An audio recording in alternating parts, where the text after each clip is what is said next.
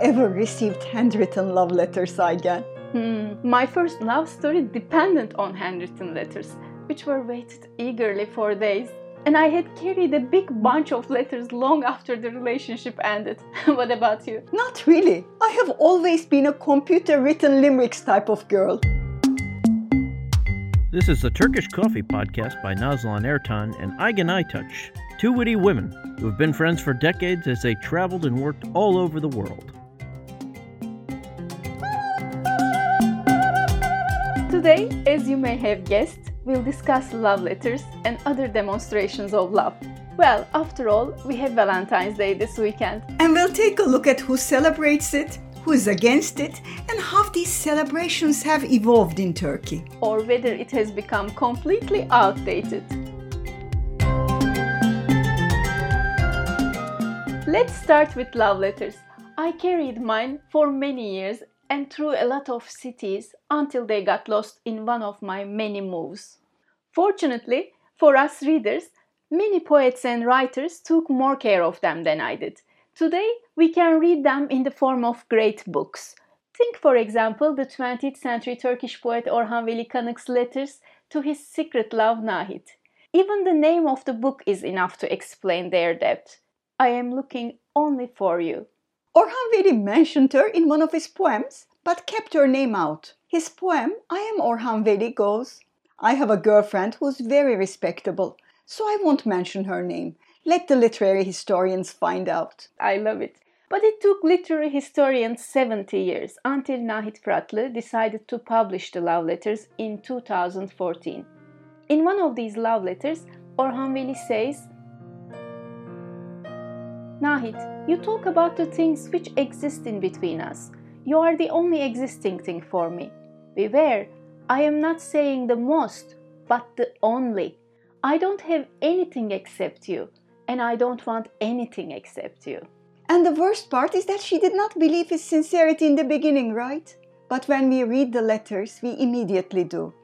Books themselves are like love letters, they are destined for a particular person according to British author Lawrence Durrell. But fortunately for us readers, we can read them even if they are not destined for us. Yes, and we cannot help but admire how eloquent these novels are. Take famous Turkish painter Abidin Dino's book, which consists of love letters to his wife. He tells it all in the title of the book. Without you, everything is colorless. Just as you would expect from a great painter. And we ask ourselves if that is what true love is, what is ours? A big lie? For a little more inspiration to warm our cold, socially distant, and Tinder hardened hearts, let's see what well known Turkish poet Nazım Hikmet wrote to his dear Piraye from many different prisons for two decades without any hope of coming together again. Your eyes are like two stars. Your friendly eyes like two huge clear stars which lead me through the sky. Nazım Hikmet, known as the Blue Eyed Giant, wrote many love letters and love poems for Piraye and later for Vera. A revolutionary and a romantic, he was truly irresistible. He spent most of his life in prison or exile and away from his loved ones. But longing feeds love, doesn't it? Yes. Well, if it doesn't, then intimacy may reduce love, no? That's for sure. but love letters mean loyalty despite the distance. Most love letters show passion suppressed, and of course, a great deal of insecurity. Ah, yes, like those of the English poet Vita Sackville West to the famous writer Virginia Woolf. Tortured in her pain and longing, Vita writes to Virginia the following I am reduced to a thing that wants Virginia. I just miss you in a quite simple, desperate human way. I suppose you're accustomed to people saying these things. Damn you, spoiled creature, I shan't make you love me anymore by giving myself away like this. But oh my dear, I can't be clever and standoffish with you. I love you too much for that. How strange to hear those from Vita Sackville West, a very haughty aristocrat. But Woolf made it up to her by basing one of her most famous characters, Orlando, on Vita. Vita's son described the book as the longest and most charming love letter in literature. Hmm. But here we are on the subject of same sex love. which Turkish Interior Minister Süleyman Soylu said does not exist in our past but exported from the West. Hardly true when you consider Ottoman poetry and art. Remember Nedim and his 18th century verse in which he expressed his desire for a young boy. You have the coquetry of a virgin girl and the voice of a tall, handsome man. You cause such trouble, oh my beloved. I'm not quite sure whether you are a girl or a boy. How playful. Yes, playful teasing is surely better than nagging when it comes to expressing love. Take Alexander Pope, one of the greatest wits in the English literature. He sounds like a grumpy old man in his letters to Lady Montagu. I might be dead for all I see of you. My face is swollen. Nothing will do me so much good as seeing you. This guy should definitely get a vinegar valentine. What's a vinegar valentine? It's a nasty postcard, often with a short but vindictive poem which explains why you do not like a certain person. It was widely practiced in the 19th century in the United States or in the United Kingdom. They were often sent without a signature and not just to friends or family. You could send a vinegar card to a store clerk, a teacher, or a neighbor. Feminists or suffragettes were often targeted. Here is the forefather of mean tweets. I can't imagine anything further than the spirit of Saint Valentine than this. But who is Saint Valentine again? I never quite figured it out. Well, some would say that the original Saint Valentine is Eros, the mythological cherub, the little angel with wings, who has the uncomfortable habit of piercing people's hearts with his arrow when you are least expecting it. Others say it's a 3rd century Roman saint, either a priest or a bishop in the Roman Empire. But my favorite interpretation is that the ultimate idea around the whole thing has been about celebrating the spring season and refers to love towards nature and arts, not just another human being. This whole nature orientation makes sense. February 15 can be when nature begins to reawaken. We are certainly having that now, such beautiful weather. It certainly is. I started to wake up with birds actually. And this takes me to one of my favorite love letters the one written by the famous Hermann Hesse to the trees in 1920. He writes, When we are stricken and cannot bear our lives any longer, then a tree has something to say to us. Be still, be still, look at me. Life is not easy, life is not difficult. Those are childish thoughts. Home is neither here nor there. Home is within you, or home is nowhere at all. Hesse was very much influenced by Buddhism, as we see in his masterpiece Siddhartha, right? Yes, according to Buddhists, we are all one, interconnected with each other, including the trees. This kind of humanistic mysticism was also very prevalent in the Middle East in the 13th century. We see this concept in the story of Layla and Majnun. The Romeo and Juliet of the East. Exactly. There are many versions of this legend, but in a nutshell, Mejnun and Leyla are in love with each other but cannot marry because of a family feud.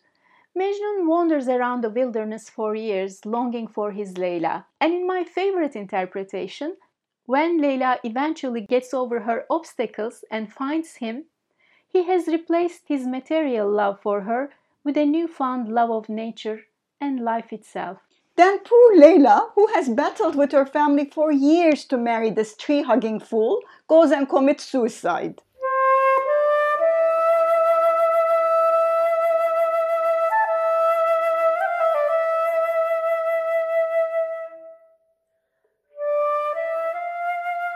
Usually, letters mean distance. They were written from jail, exile, or front lines. Remember, Napoleon kept writing to Josephine and Suleiman the Magnificent to Hürrem from military campaigns. And in the 21st century, at least in the pre pandemic days, we have been used to instant access. It may be that modern technology has its own advantages too, like the ability to reach your partner at all times, no matter where you are, through texts, Instagram, and FaceTime. Well, today's youth is certainly making a lot of use of technology in their relationships. Yes, apparently Tinder, one of the main many dating applications, has more than 1 million subscribers in Turkey. How come then there is so much loneliness, where it has become so easy to meet someone online? Well, many philosophers believe love, unpredictable, chance based, crazy, should be saved from technology. But good Right. news is that even the new generation use technology to meet. But according to surveys, when things get serious, they prefer to declare their love face to face. Makes sense. These surveys have been repeated for more than a decade now. Did they find any change in young people's behaviors? Not really, but one interesting point was that ever since last year, majority of the young people want something handcrafted for Valentine's Day. A marketing advice for the producers of the tasteless fluffy bears and heart-shaped red cushions that are sold everywhere. Yes, they are so vulgar, aren't they? So are all the tacky street decorations and awful, overpriced parties. But they seem to have died down in the late 2010s, even before the pandemic. In fact, for some of the young generation, Valentine's Day is simply outdated. Well, perhaps the young generation, which is more down to earth, realizes that you can't pin love on a date. They see it as the commercial trap that it has become. And judging from my days in the corporate world, they're right. But there is one group that is even more anti Valentine's Day than all the anti capitalists put together the Turkish Directorate General for Religious Affairs. Theirs is an objection that dates from years. In 2011, I remember that their statement lambasted the day as commercial exploitation. Actually, there I agree with them. However, I strongly disagree when they said it was all right to celebrate it with a spouse or a fiancé. rather than with a lover. Given all this, I wonder if the Interior Ministry's statement that it will allow flower shops to deliver on Valentine's Day would irritate them. It certainly makes me surprised. Given the hard times the small businesses are going through because of the pandemic, I think we should send flowers and other small gifts this year. To the extent that people can afford to buy them, of course. Most of what I have seen building up to the Valentine's Day is recipes for homemade dinners at home if you're in couple, or invites to clubhouse chat rooms if you're single. Oh, yes, Clubhouse is the absolute new craze in Turkey. There are constantly conversations on everything under the sun, and of course, many on Valentine's Day nowadays, such as the conversations on what is your worst Valentine's Day celebration. or rooms that promise to find you a partner for the day. My baby done gas for cars and races. My baby done gas for heart and If you had to choose anyone you like to spend Valentine's Day, whom would you choose? Tempted to name a favorite author, but I'm afraid I will end up disliking him and his works if we meet in person, which is often the case. Right, And you? my husband. Now, let's say for the sake of the game, anyone but him, dead or alive. In that case, I would say deceased actor Müşfik Kenter to recite the poetry of Orhan Veli. Or James McAvoy, the British actor and singer who played Cyrano de Bergerac in rap. Ah, but Müşfik Kenter, the Turkish version of Sir Laurence Olivier, could both recite Orhan Veli and play Cyrano Bergerac. What a great choice. There are so few great actors, but so many demonstrations of love. Yes, love is a many splendored thing, whether it's expressed in sonnets or in rap, or whether it starts from a glance at the balcony, ends with a handwritten letter, or starts in Tinder and ends with blocking. you mean it starts with an expectation and ends with disappointment? In heartbreak or in a wisecrack. I understand the heartbreak, but how does it end with a joke? Well, my heroine, the American poet Dorothy Parker, was notorious for her ill fated affairs. But she said goodbye to each lover with satirical words, such as this one Oh, beggar or prince, no more, no more. Be off and away with your strut and show. The sweeter the apple, the blacker the core. Scratch a lover and find a foe. this is a true vinegar Valentine. Yes, should we end with a sweeter message though? Yes, let's end with a hope. Despite all the commercial connotations we all agree on, just for this year, let's give a hand to the flower sector and take the opportunity to send flowers. If you can find any, it seems that 70 million roses and other flowers were exported to 22 countries two weeks before St. Valentine's Day. Okay, in that case, try handmade chocolates and even a handwritten love letter. And see you next week. See you. Stay with love. and hug a tree.